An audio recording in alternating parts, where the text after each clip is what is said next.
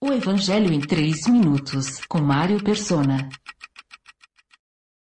Ao cair da tarde daquele primeiro dia da semana, estando os discípulos reunidos a portas trancadas por medo dos judeus, Jesus entrou, pôs-se no meio deles e disse: Paz seja com vocês. Tendo dito isso, mostrou-lhe as mãos e o lado. Os discípulos alegraram-se quando viram o Senhor. É assim que João descreve a primeira reunião que eles têm com Jesus no meio. Os discípulos têm medo dos judeus e não é sem razão. Aquele que eles consideravam o Messias e rei de Israel tinha morrido e eles sentem falta de sua presença física.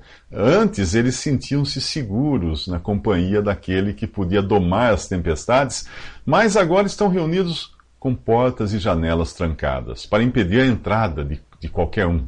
Mas Jesus não é qualquer um. O texto não diz como ele aparece ali sem arrombar a porta, mas o fato em si explica muita coisa.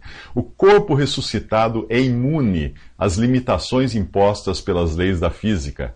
Ali está um homem de carne e ossos que atravessa paredes ou simplesmente aparece no meio deles com o mesmo tipo de corpo que os salvos ressuscitados terão. Com uma exceção, no céu apenas Jesus terá cicatrizes.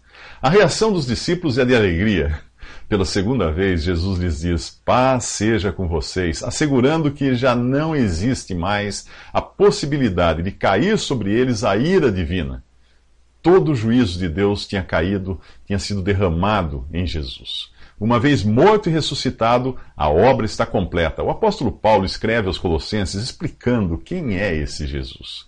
Ele é o Filho amado em quem temos a redenção, a saber, o perdão dos pecados. Ele é a imagem do Deus invisível, o primogênito de toda a criação, pois nele foram criadas todas as coisas nos céus e na terra, as visíveis e as invisíveis, criadas por ele e para ele.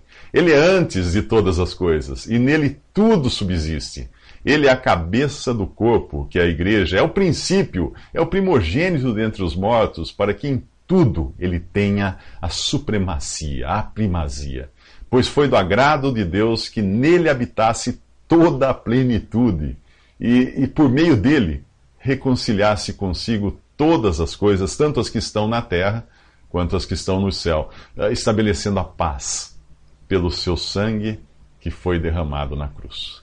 Ah, Leia Colossenses capítulo 1 para ver tudo isso. Se você ainda não tem a certeza dos seus pecados perdoados, se você, se para você Jesus não é a expressão exata do Deus invisível, se você não crê que tudo foi criado por Jesus e para Jesus e que tudo subsiste nele, se você não aceita que em Jesus você encontra Deus em toda a sua plenitude, e se você não percebeu que ele foi o primeiro a ressuscitar de entre os mortos, por já ter feito a paz por seu sangue derramado na cruz, então você ainda não conhece a Jesus.